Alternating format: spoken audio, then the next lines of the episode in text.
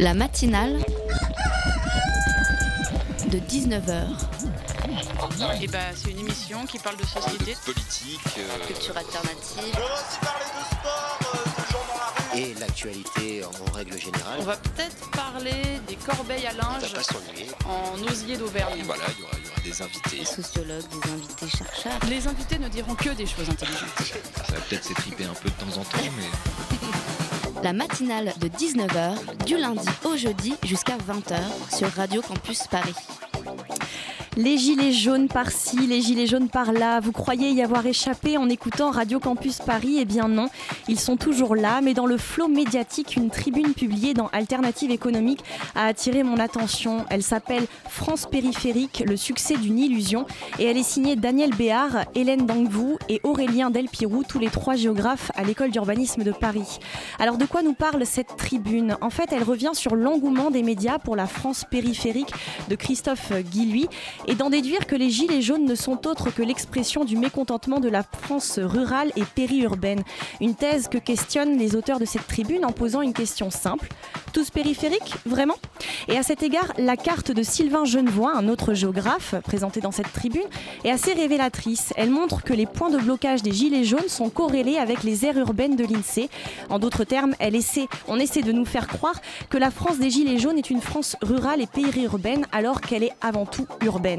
Rien d'étonnant quand on sait que les villes sont à la fois les lieux privilégiés de concentration des richesses et les points de fixation de la pauvreté, au point que les deux tiers des ménages vivant sous le seuil de pauvreté habitent au cœur des espaces urbanisés.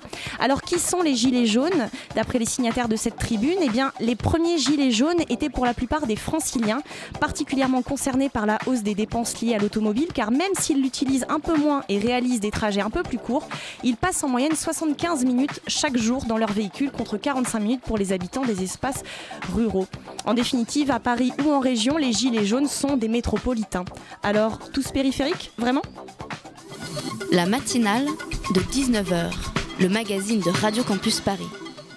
Bienvenue à toutes et à tous dans la matinale de 19h. Ce soir, on parle du rapport parlementaire sur la nécessaire indépendance du CNESCO, le Conseil, national d'évaluation du système scolaire, avec euh, Marie Tamarel Verrac, députée et co-autrice de ce rapport.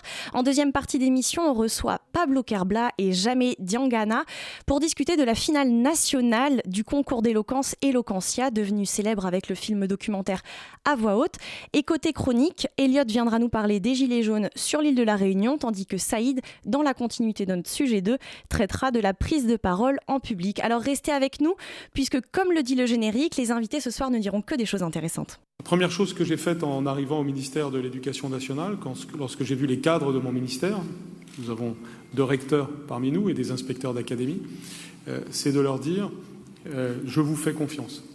Euh, je vous fais confiance parce que euh, nous avons à faire un travail d'équipe dans cette maison qui compte un million de, personnel et qui compte 12 millions d'élèves.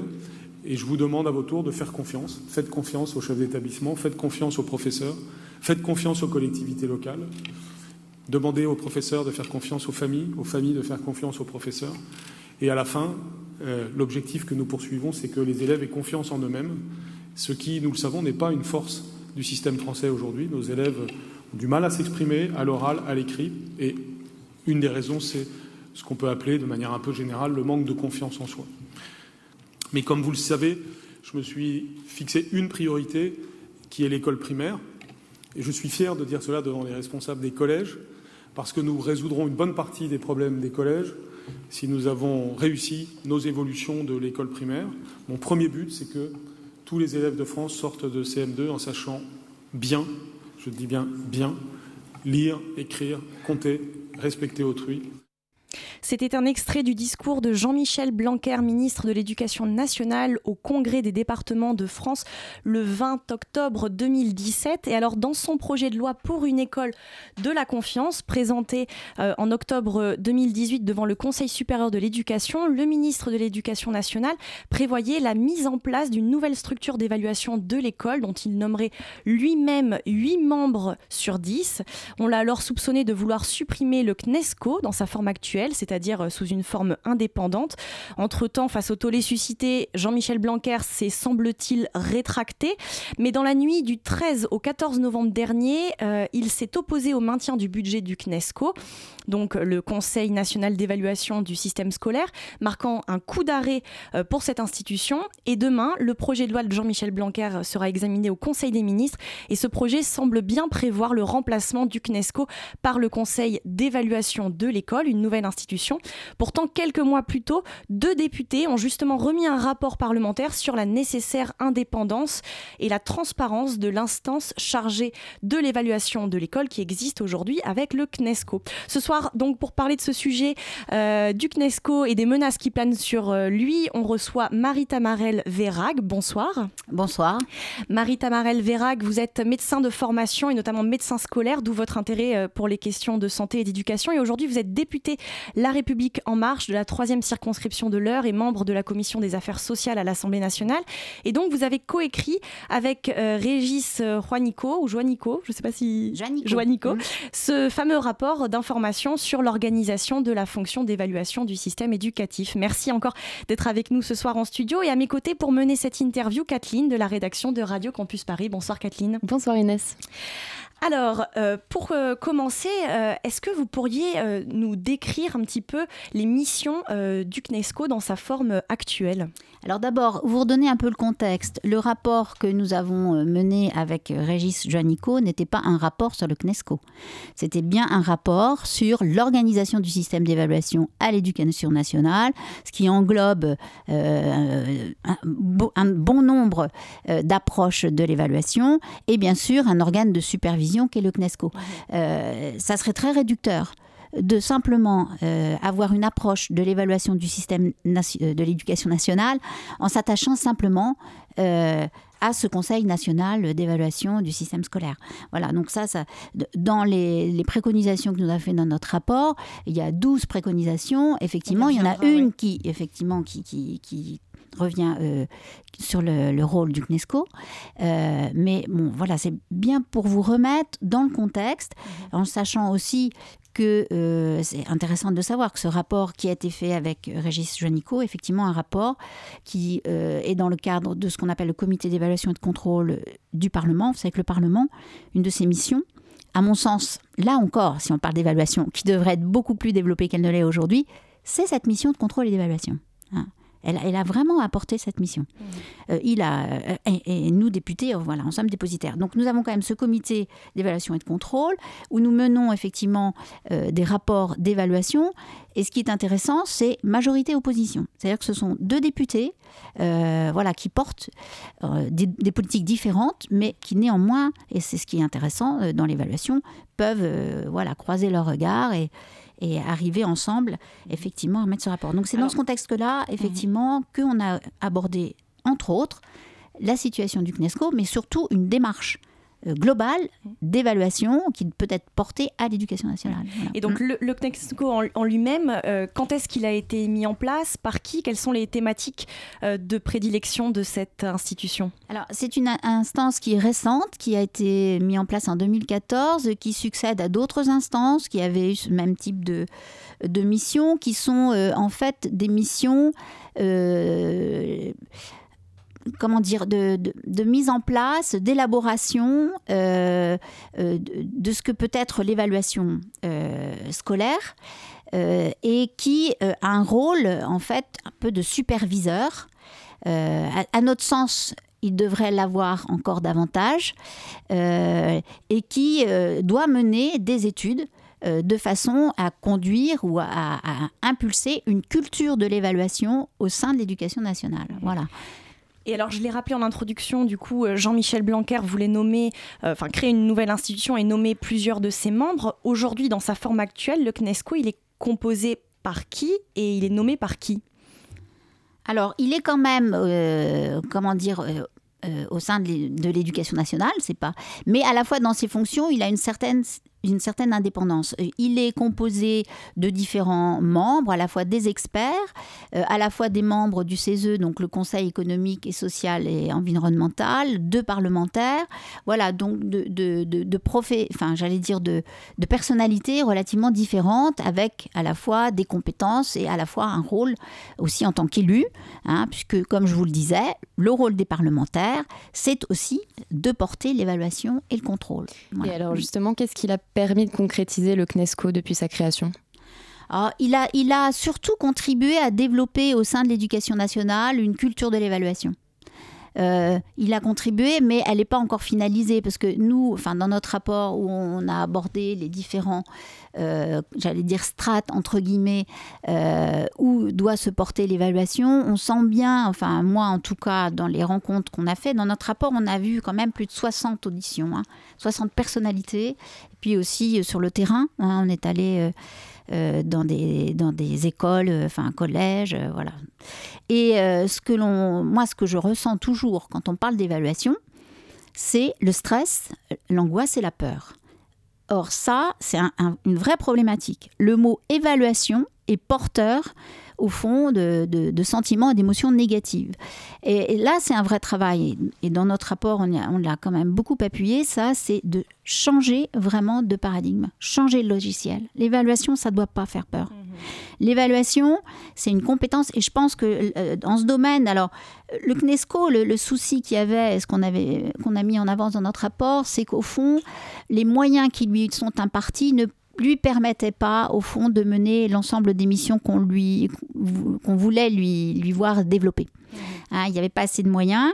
Donc, euh, il n'a pas pu tout embrasser. Il a fait des études quand même. Il en a quand même fait. Euh, il y a eu 57 euh, hein, documents qui ont été produits. Juste quand on, quand on parle d'évaluation, qu'on comprenne bien, euh, c'est l'évaluation des pédagogies, des enseignants, des élèves, c'est les enquêtes PISA. Enfin, tout, tout ça est un petit peu mélangé dans, dans, notre tête. On aimerait bien en savoir un petit peu plus très concrètement. Ça peut être, en fait, l'évaluation, elle est globale. Donc, ça peut être tout sujet qui touche en fond, à l'organisation du système euh, scolaire. Mmh. Hein. Ça n'est pas cantonné, c'est le rôle euh, en fait d'une instance euh, que l'on veut globale, c'est d'embrasser bien sûr tout ce qui touche à la vie des établissements, c'est-à-dire à la fois des jeunes, mais aussi des professionnels qui sont au sein de cet établissement. Hein. Et alors, dans les moyens que le CNESCO avait, effectivement, c'était difficile de, de, pouvoir tenir tous ces enjeux-là, mais néanmoins, ils, ont vraiment mené des, euh, des travaux qui ont, euh, voilà, qui sont reconnus par leur qualité scientifique, ça on ne peut pas le remettre en question, qui ont été par exemple sur la, la, réussite en fonction des milieux sociaux, mhm. oui, des, des, des, domaines de, de ce type. mais effectivement, la Cour des comptes, puisque dans notre rapport, nous nous sommes appuyés aussi sur les travaux de la Cour des comptes, a été sévère hein, sur euh, le CNESCO en disant qu'il n'a pas du tout rempli ses missions et qu'au fond, comme les, institutions précédentes, euh, voilà, tout ça manquait euh, voilà, de voilà, était insuffisant. Et sûrement, mais il y avait des choses qui ont été vraiment de qualité. Et la problématique, pour nous, en tout cas, était une problématique de moyens. Et euh, quelles seraient les différences entre les missions actuelles du, CNESCO donc et, euh, et, les missions du coup du, euh, du, nouvel organe que veut créer Jean-Michel Blanquer Le nouvel organe que veut créer Jean-Michel Blanquer, à mon sens, il n'est pas finalisé encore. Mhm. C'est une proposition. D'abord, nous sommes dans un projet de loi. donc, un projet de loi, ça n'a rien de finalisé. et effectivement, pour beaucoup, euh, les missions euh, qui, qui, devraient être imparties euh, à, cette, à cette entité ressemblent aux missions qui ont été dévolues au CNESCO. Pour beaucoup, pas complètement. Voilà, c'est ce que, voilà, ce que d'ailleurs avec Régis Joannico, nous souhaitons pouvoir discuter avec le, ministre et ceux qui élaborent ce projet de loi, de façon vraiment à, ce que nos travaux puissent être aussi une source de, réflexion, euh, d'analyse, ce qui euh, n'est absolument pas euh, refusé. Hein, on, a, on, a déjà échangé. Euh, et, tout l'intérêt voilà, des rapports parlementaires. Ils sont là aussi pour nourrir euh, les travaux euh, du gouvernement et avoir un, justement un regard critique. Mhm. et, voilà, et c'est normal qu'on n'ait pas le même regard. Et ça serait inquiétant si on avait toujours le même regard. Voilà. Mais il n'y a pas de ce fait d'opposition ou de polémique. Ou... Non, c'est voilà, une approche qui est différente, et qui a pour but justement euh, de pouvoir éclairer aussi le travail euh, des membres du gouvernement. Hmm Alors dans un instant, on continue de parler de l'avenir du CNESCO et du rapport parlementaire sur euh, l'évaluation du système éducatif, mais tout de suite une courte pause musicale.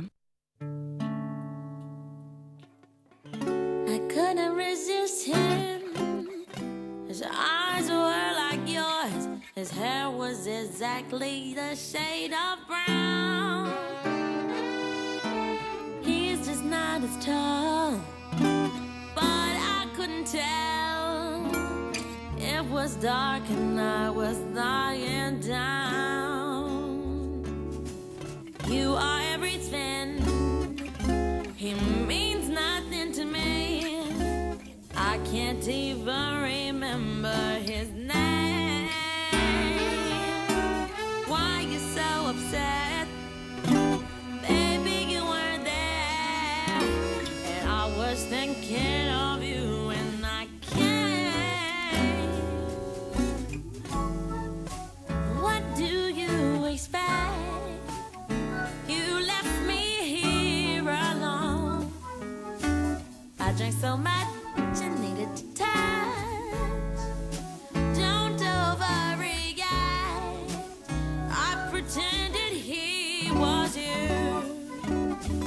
Wouldn't want me to be lonely.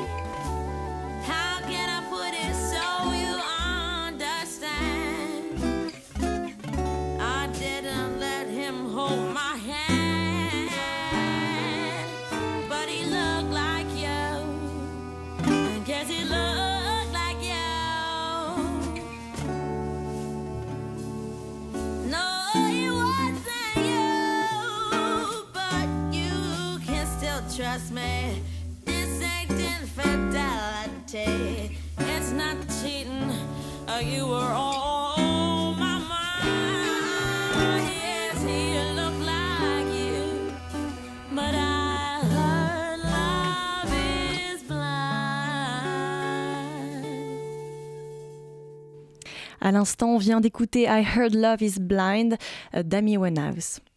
La matinale de 19h du lundi au jeudi jusqu'à 20h sur Radio Campus Paris. On est toujours dans le studio de Radio Campus Paris avec Marie Tamarel Vérac, députée de l'heure et co-auteur avec Régis Joannico d'un rapport parlementaire d'information sur l'organisation de la fonction d'évaluation du système éducatif. C'est un peu compliqué comme ça, mais euh, pas, pas tant que ça dans la réalité. Euh, et alors, Kathleen avait une, une, question à poser à notre invité. Oui, alors justement, pourquoi c'est important que le CNESCO euh, do doive rester une instance indépendante, transparente et autonome?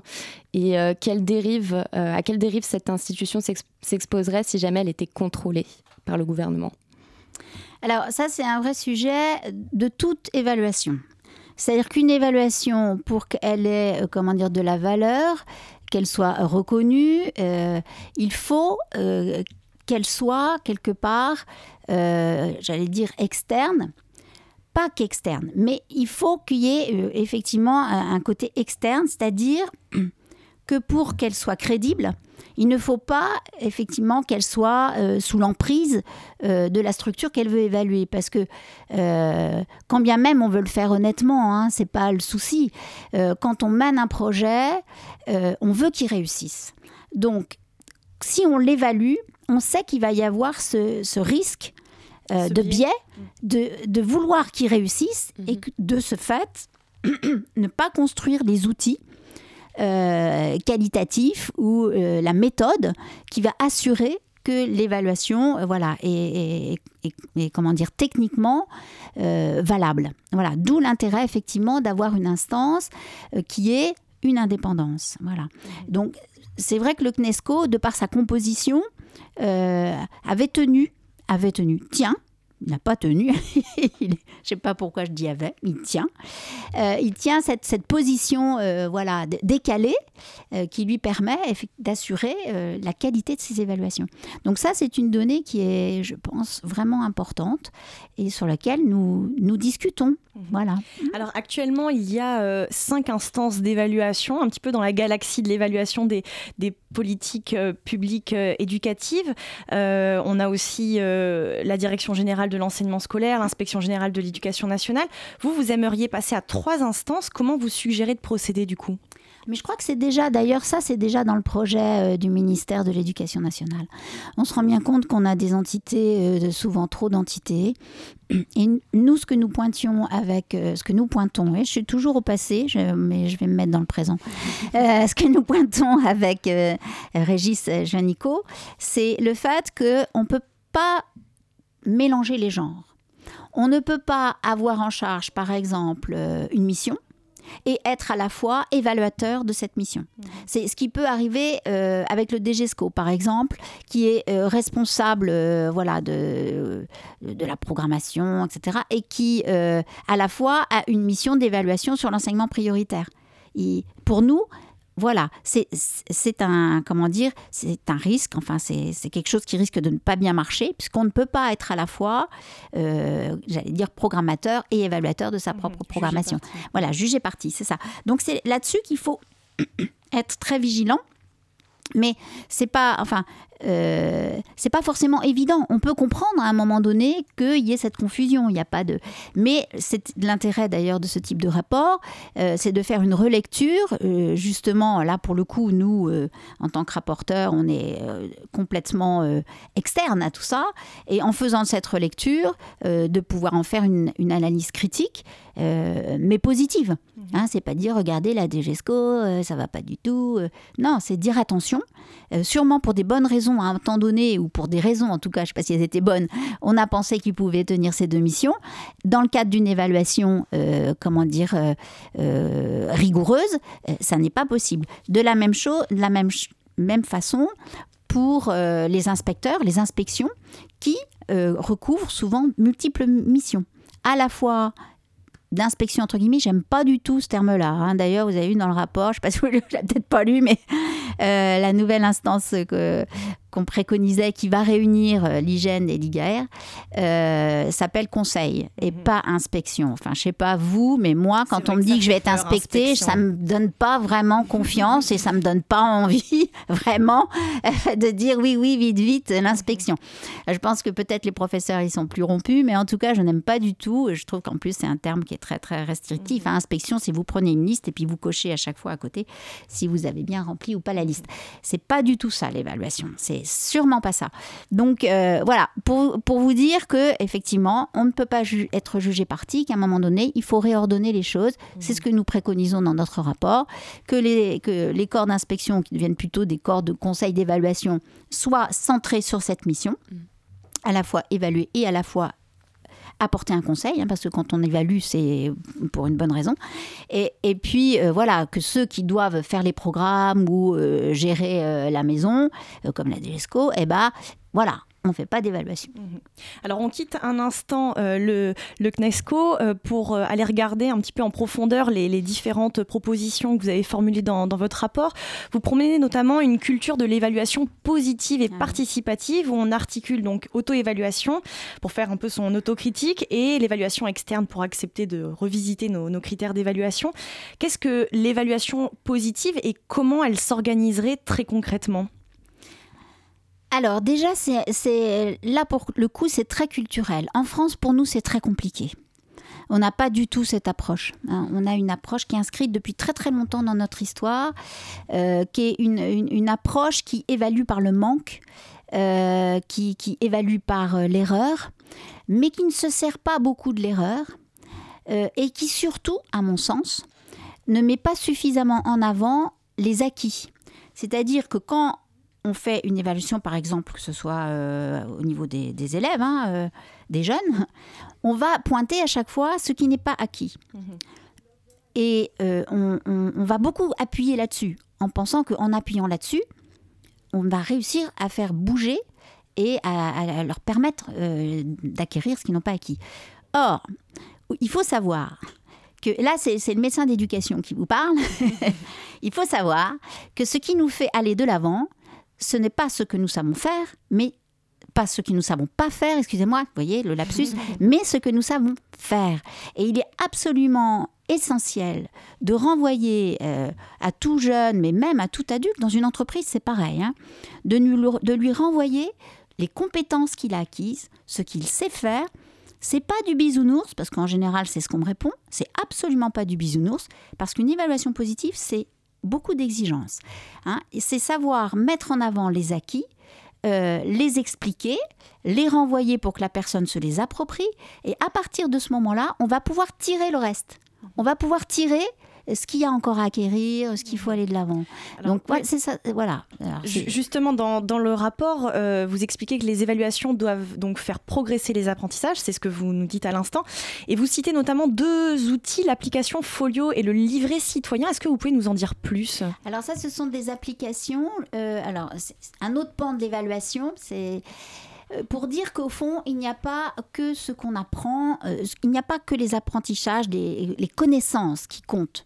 Euh, et moi, je peux vous dire que quand je vais dans les entreprises hein, et qui cherchent des jeunes, euh, souvent ils me disent, vous savez, nous, l'essentiel, c'est que le jeune, il ait compris qu'il faut être à l'heure quand on travaille, qu'il faut qu'il ait compris qu'on travaille dans une équipe et qu'il faut qu'il ait compris que quand on a des règles, on respecte les règles. Il dit après le reste, apprendre le métier, on s'en occupe. Et ça, voilà, ça veut dire que pour moi, ça, ce sont des fondamentaux dans les compétences à acquérir à l'école. Il n'y a pas que celle-là, mais celles-ci, voilà, en font partie. Et, et- et ça, ça se fait, euh, comment dire, dans, dans un contexte euh, qui nous porte à aller comme ça. C'est pas, c'est pas de dire il faut faire ci, il faut faire ça. C'est le contexte, la façon dont on vit dans un établissement ou même chez soi. On peut le prendre à la maison, c'est pareil. Et l'exemplarité, par exemple, des adultes, c'est très important. C'est pour ça que c'est juste l'application Folio. alors l'application, chose- excusez-moi, l'application Folio, et ben ça va être tout ça. On va mettre en évidence toutes les compétences qui ne sont pas des acquis de connaissances, mais les engagements que les jeunes ont eus au sein de l'établissement, les responsabilités qu'ils ont pu prendre en tant que délégués, par exemple, euh, en tant que membre du CESC ou du CA. Euh, voilà tout ce qui, tout ce qu'ils ont acquis dans leur parcours, mais qui ne se réduit pas à l'acquis des connaissances. Et le porte le portfolio, qui est l'application, euh, euh, j'allais dire euh, complémentaire, eh bien, au fond, elle met en évidence tous les engagements que les jeunes ont, mais en dehors de l'école. C'est-à-dire que je fais partie, par exemple, d'un club sportif, j'appartiens à une troupe de théâtre, j'ai fait, voilà, toutes sortes de, comment dire, d'a- d'activités ou d'engagements que les jeunes ont et qui, voilà, qui les constituent, enfin, qui sont même, j'allais dire, très importantes dans leur développement. Alors, hormis ces applications, vous souhaitez aussi inclure le bien-être des élèves et des enseignants dans les évaluations. Alors, on peut quand même s'étonner que ce soit pas déjà le cas. Comment ça se fait? Ah si, non, il ne faudrait pas dire que ce n'est pas le cas, ça serait mentir, heureusement. Mais euh, il nous semble important, euh, comment dire, peut-être ce que je vous disais tout à l'heure, que ça devienne un, un fondamental, que ça ne soit pas quelque chose en plus qui nous semble important et auquel il faut veiller, mais de dire que d'emblée, ça, il faut absolument euh, que ce soit au cœur du projet d'établissement, par exemple, et qu'on définisse les critères et les indicateurs qui vont pouvoir nous permettre que dans notre établissement, effectivement, le climat, les relations interpersonnelles, le bien-être des gens qui y vivent, pas seulement des enfants, hein, de tout le monde, euh, effectivement, sont, euh, voilà, sont bien au rendez-vous. Voilà, c'est ça euh, à la fois le bien. Et puis, c'est effectivement l'éveil sur toutes les difficultés, euh, les violences. euh, elles sont multiples et variées, les violences. hein, vous savez, enfin, vous le savez, vous, en tant que jeune, vous devez vous en souvenir. Et que, eh ben, elles sont souvent silencieuses, trop souvent silencieuses. Et que, justement, il faut permettre qu'elles soient dites et, de ce fait, prises en charge. C'est sur euh, ce mot qu'on va se quitter. Merci beaucoup Marie Tarmarel Vérac d'avoir fait escale dans la matinale de 19h de Radio Campus Paris.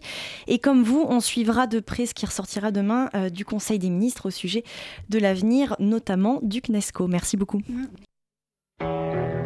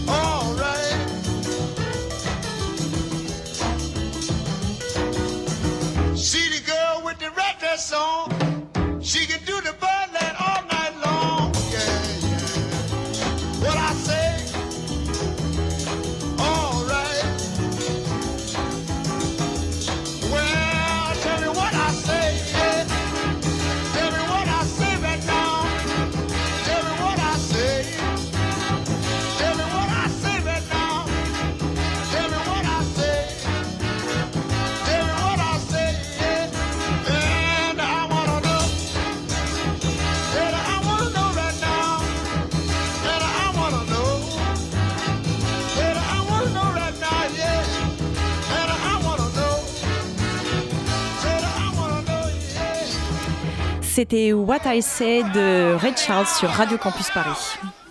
La matinale de 19h sur Radio Campus Paris. Qui, de mi- qui mieux qu'un ancien d'Eloquentia pour vous parler de prise de parole en public chez les jeunes? Saïd, ancien d'Eloquentia Nanterre et Grenoble, vient nous parler prise de parole en public chez les jeunes. Bonsoir. 12 avril 2017. Le film à voix haute, le documentaire diffusé sur France 2 sort en salle. Un an et une nomination au César plus tard, les voilà approchant les 200 000 entrées au cinéma. À voix haute suit le parcours de candidat dans le programme Eloquentia Saint-Denis. Le but est d'élire le meilleur orateur du 9-3. La prise de parole en public moderne a connu son premier grand concours au 19e siècle.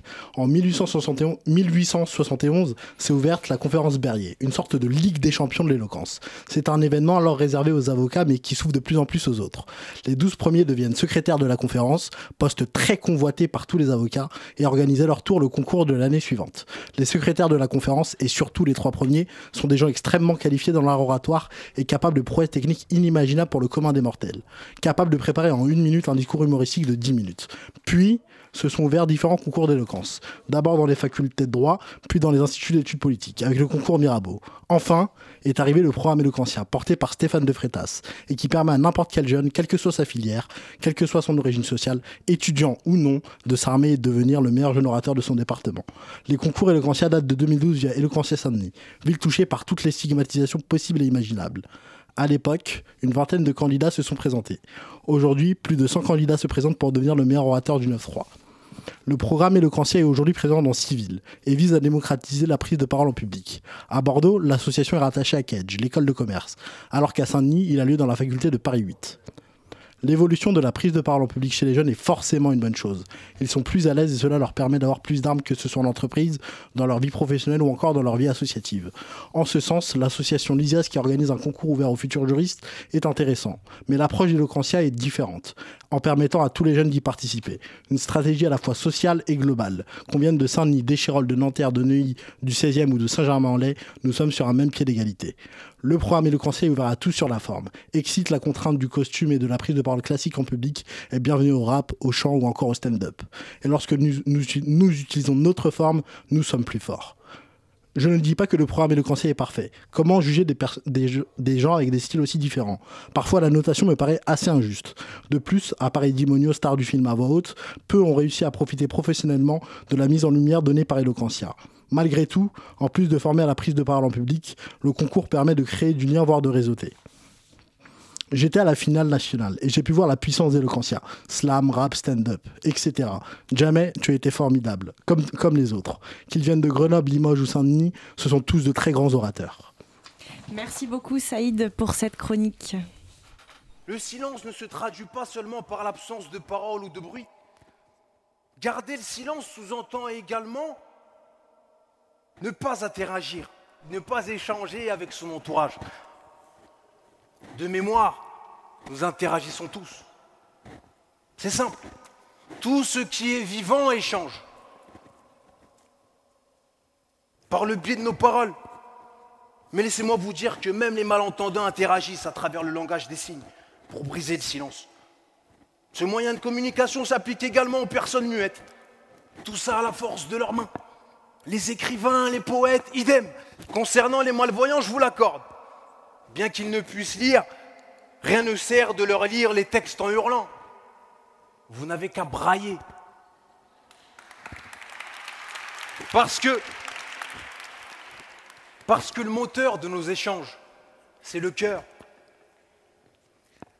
Ce jour-là, le jour où je l'ai rencontrée, elle avait les cheveux légèrement bouclés, les cheveux palpitants. Un regard revolver, un sourire attendrissant. Un teint joli et à la fois soleil levant. Ce jour-là, Cupidon n'avait pas fait semblant. Mais le silence, malheureusement, nous a tous deux séparés. S'il vous plaît, dites à vos proches que vous les aimez.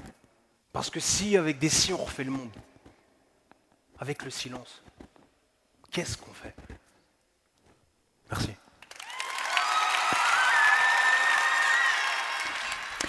À l'instant, c'était un extrait du discours de Jamais Diangana, notre invité et finaliste du concours Eloquentia, vendredi soir dernier au Panthéon. Alors, on a tous plus ou moins découvert euh, le concours d'éloquence Eloquentia en 2016 à l'occasion de la sortie du film documentaire À voix haute. Euh, comme l'a dit euh, Saïd, il était réalisé par Stéphane de Freitas, également concepteur de ces mêmes programmes de prise de parole. Et pourtant, Eloquentia existe en Seine-Saint-Denis depuis 2012. Euh, Une finale nationale, donc Eloquentia, est désormais organisée depuis 2017 et le 30 novembre dernier avait lieu la deuxième édition de cette finale. Alors, après avoir bravé euh, les concours de leurs universités respectives à Saint-Denis, Nanterre, Limoges, Grenoble, Marseille et Bordeaux, il n'était plus que six à concourir pour le titre de meilleur orateur de France 2018 à la Sorbonne ce vendredi. Un titre qui a été finalement remporté par le Limougeau Théotime Dornano. Alors, avec nous ce soir pour en parler, Pablo Kerbla et Jamais Diangana. Bonsoir à tous les deux. Bonsoir.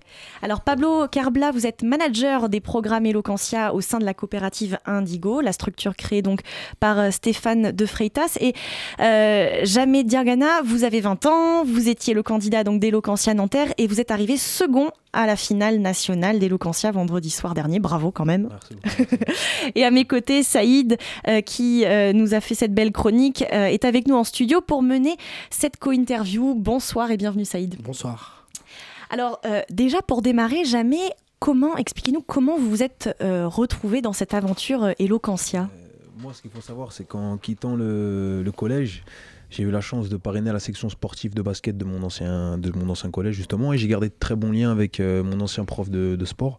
Et euh, mon but en tant que parrain, c'était de me rendre régulièrement au collège, faire part euh, aux élèves de mon expérience sportive et scolaire. C'était également le, le but du, de, de ce parrainage, c'était de les accompagner aussi tout au long de, de leur parcours.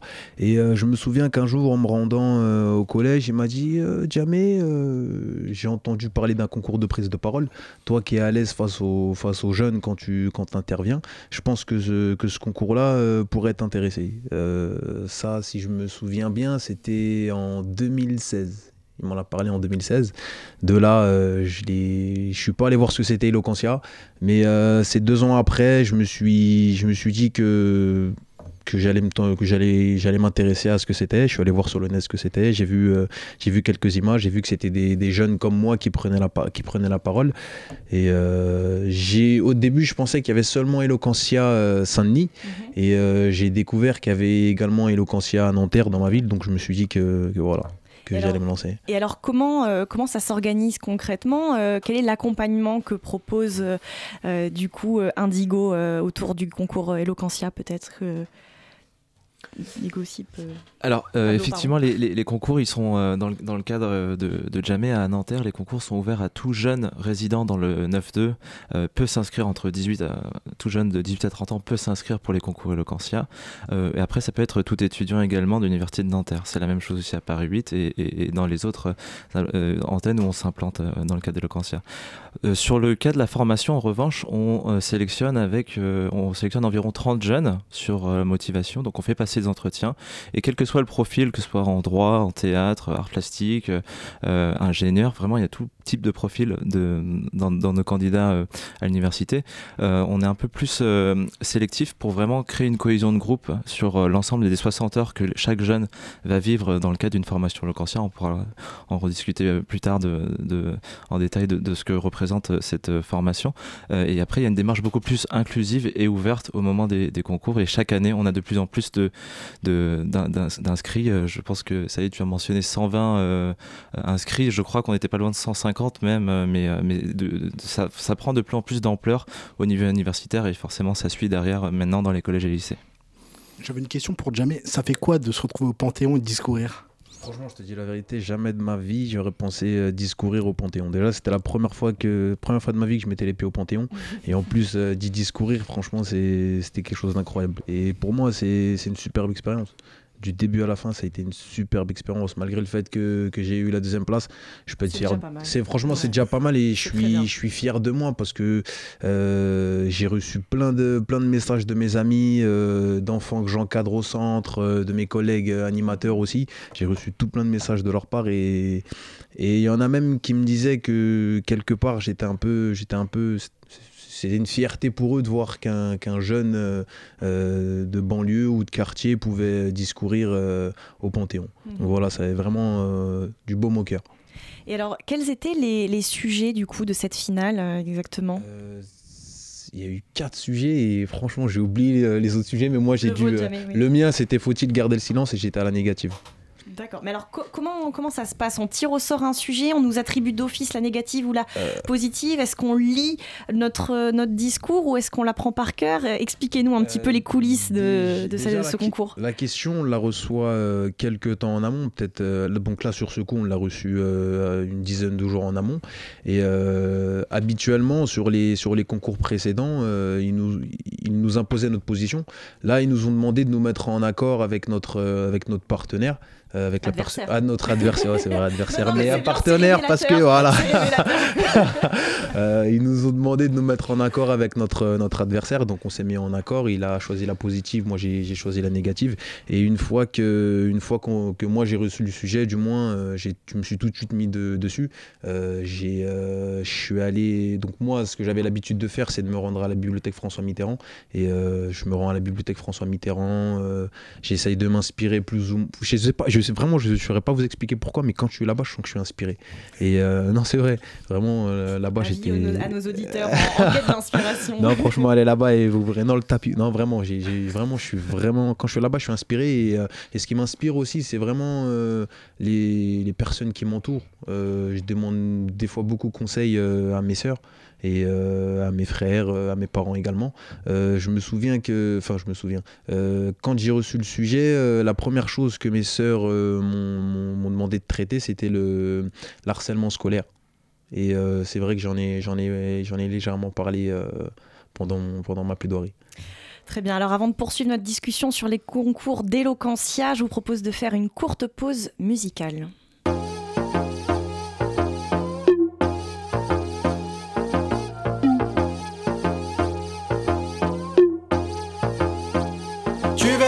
C'est ta chance. Les gens viennent ici et tout recommence. Au milieu des bruits de la villa, toi t'arrives toute timide. Perdu dans le décor, le cœur en l'air et les yeux qui dévorent. Toutes les saveurs de la villa qui t'appelaient entre ces lignes. Solide et sans pitié, les passants s'amassaient dans ces allées, s'élançant comme une rivière pressé de rejoindre son cœur. Tu te lances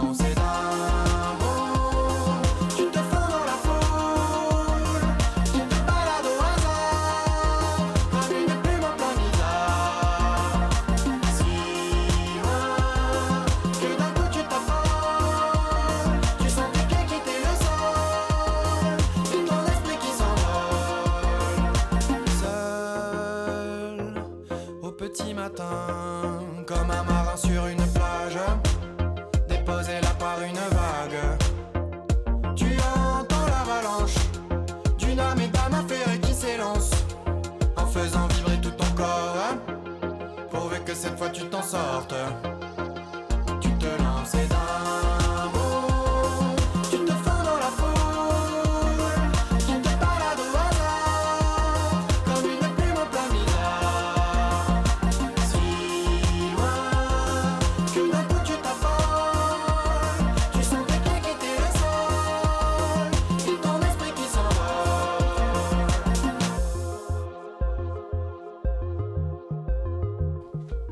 C'était Voyou de Les Bruits de la Ville, fit Yel sur Radio Campus Paris. La matinale de 19h. Alors, on est toujours en studio avec Pablo Carbla et Jamais Diangana pour parler des programmes de prise de parole Eloquentia. Et alors, j'avais une petite question parce que j'ai pas pu m'empêcher de remarquer qu'il n'y avait qu'une femme parmi les finalistes. Euh, la faible représentation des femmes dans ce genre d'exercice de prise de parole en public, c'est quelque chose de récurrent? Alors, euh, euh, si vous avez regardé aussi la finale euh, des lycéennes, on a eu oui, euh, deux de femmes qui ont été représentées pour euh, la catégorie des, des lycéens. Euh, non, vraiment, il y, y a beaucoup de, de formatrices aussi, dans, dans- beaucoup de femmes dans nos- parmi nos formateurs. C'est une, une pure coïncidence. L'idée, c'est que, je l'ai- dit et je le répète, mais les formations et les concours sont ouverts à tous, euh, quelle que soit son origine sociale ou son genre. Et, et on valorise aussi tous les, toutes les filières et c'est ça qui crée une belle diversité euh, de pouvoir mélanger euh, à la fois des, des personnes avec un parcours en droit et des parcours euh, un peu artistiques, de théâtre. Euh, Il y a une vraie, il y a une vraie diversité dans ça. Mais pour autant, euh, voilà, les, femmes euh, se, se présentent peut-être euh, moins. Est-ce que vous, vous avez des politiques, quand vous nous parliez tout à l'heure des entretiens que vous faisiez passer aux candidats, est-ce que vous avez des politiques de quotas ou quoi? Est-ce que c'est quelque chose que vous avez en tête ou pas du tout C'est le simple résultat aléatoire de la sélection? Alors nous, on fait entièrement confiance à toutes nos associations étudiantes. Ce sont les associations étudiantes qui sont responsables dans, la façon de mettre en place les concours et ça va aussi dans, le même sens pour organiser les candidatures et les sélections. Euh, et, vraiment, euh, c'est, euh, on laisse les associations choisir, on, leur laisse la main et on délègue entièrement tout, ce, tout ce volet d'organisation. Donc vraiment, c'est, que ce soit à Nanterre ou, à Saint-Denis, on a des variations en termes de, promotion, en termes de, de filière.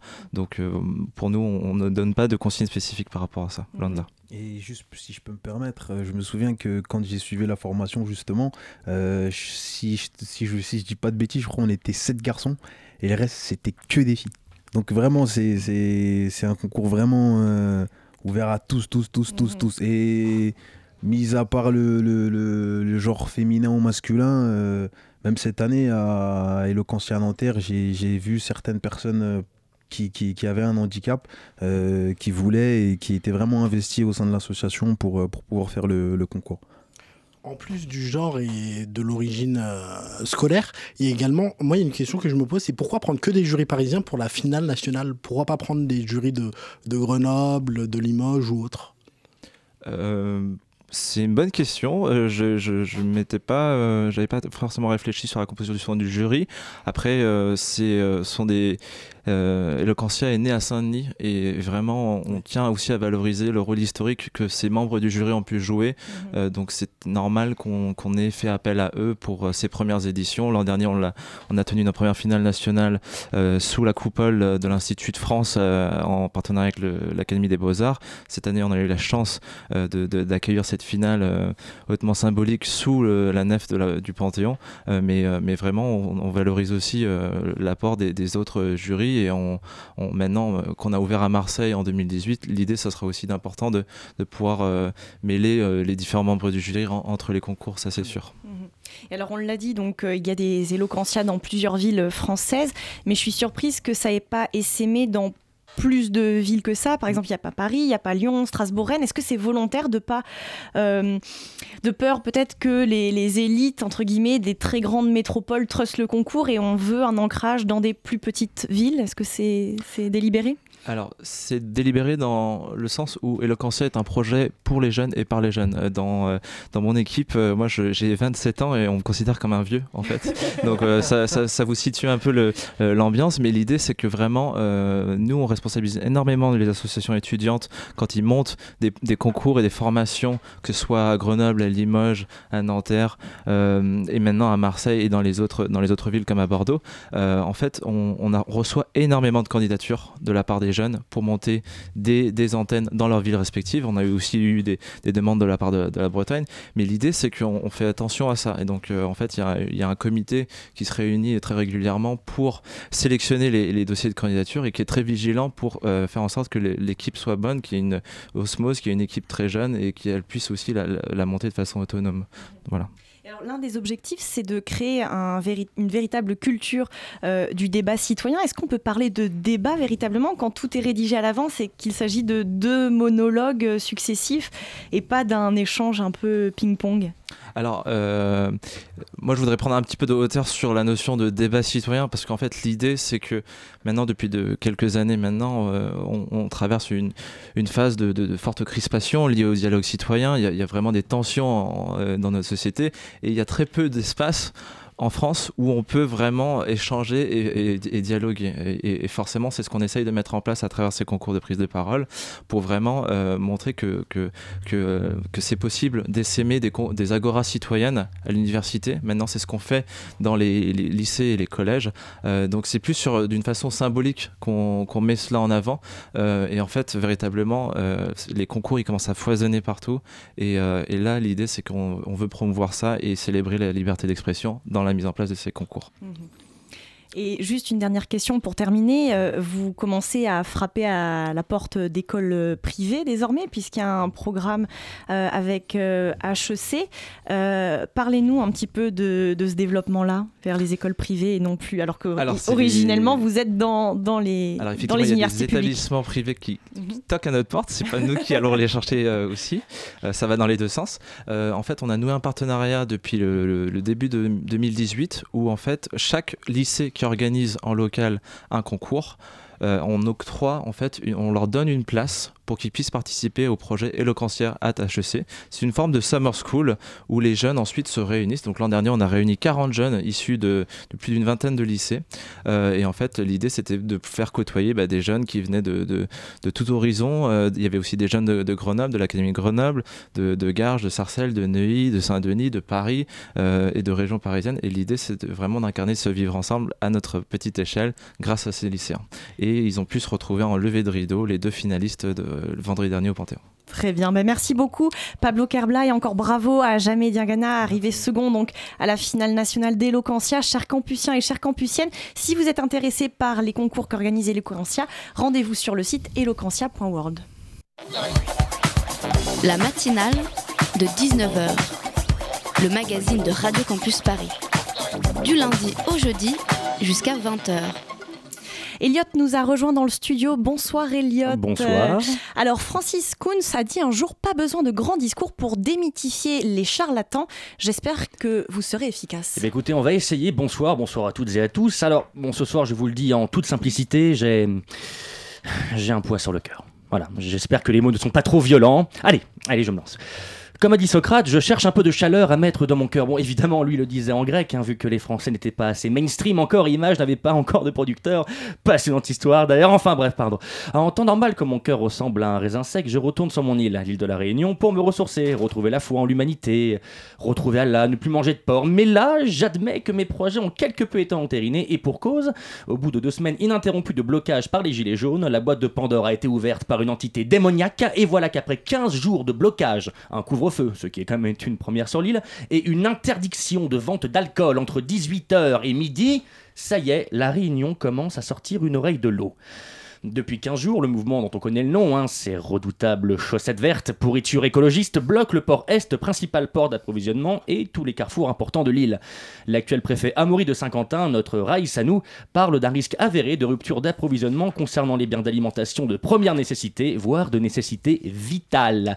La préfecture, elle, parle d'un millier de containers dédouanés en attente de livraison, contenant des produits frais, du blé pour les boulangeries, des matières premières destinées à la fabrication d'aliment- d'alimentation animale, pardon, des et du matériel médical pour les hôpitaux et les maisons de retraite. Évidemment, tout ça sous un cagnard de 45 degrés, puisque là-bas, c'est l'été. Si les Gilets jaunes pays donc ont les mêmes slogans que leurs camarades métropolitains, il y a néanmoins quelque chose qui change. Et ce quelque chose, c'est ce qu'il y a en eux de Tennessee. Mais faisons une brève virgule gros sous, la première estimation des dégâts, parce qu'évidemment il y a eu des dégâts, date du 27 novembre, et elle n'est pas insignifiante étant donné qu'on parle de 21 millions d'euros. Voilà. Pour les Réunionnais, donc, il est temps que les élus locaux et nationaux comprennent que la Réunion a des soucis toute l'année et pas seulement en période d'élection. Pour ceux qui ont besoin d'un bref cours de rattrapage, la Réunion, quoi ça? Eh bien, c'est 2512 km, 843 517 habitants, un, patri- un patrimoine fantastique, 23% de chômage et 40% de la population vivant sous le seuil de pauvreté. Un coût de la vie particulièrement élevé, notamment en ce qui concerne les produits importés, les produits laitiers, donc comme j'ai dit tout à l'heure, ceux qui attendent sous un cagnard de toute beauté. Donc le prix, ce véritable glouton, va gonfler, gonfler, gonfler jusqu'à exploser le budget de n'importe quelle personne responsable. Tiens, simple exemple, 4 yaourts nature de la femme qui verse du lait, pour ne pas la citer, hein, c'est cette marque d'oppresseur blanc cisgenre carnivore de gauche portant des sandales en cuir, toujours prêt à sortir un ukulélé Pardon, disais-je en métropole, ces yaourts sont à 1,42€ à La Réunion. Ces mêmes yaourts sont à 7,34€. Enfin bon, plus que de longs discours. Hier, donc, le lundi 3 décembre, toute activité a repris à La Réunion, en sachant que les écoles sont fermées depuis près de deux semaines. Donc, depuis le 3 décembre, hier, La Réunion a repris une activité normale. Et bon, jusqu'ici, tout va bien. Alors, nul besoin de grands discours, mais un minimum de curiosité vaut mieux que des articles qui ne parlent de rien. Merci beaucoup, Elliot, pour cette chronique. Il est bientôt 20h. euh, la matinale de 19h, c'est terminé. Euh, merci à toutes les personnes qui ont réalisé cette émission Euh, Simon, Kathleen, Saïd, Elliot et Bettina. Pas de panique, la matinale revient demain. Bien sûr, vous pouvez retrouver cette émission en podcast sur le site de Radio Campus. Mais tout de suite, place à la mensuelle de Radio Parleur. La mensuelle de Radio Parleur qui sera sur l'écologie et les gilets jaunes. Ok, merci beaucoup Yori et bonne émission.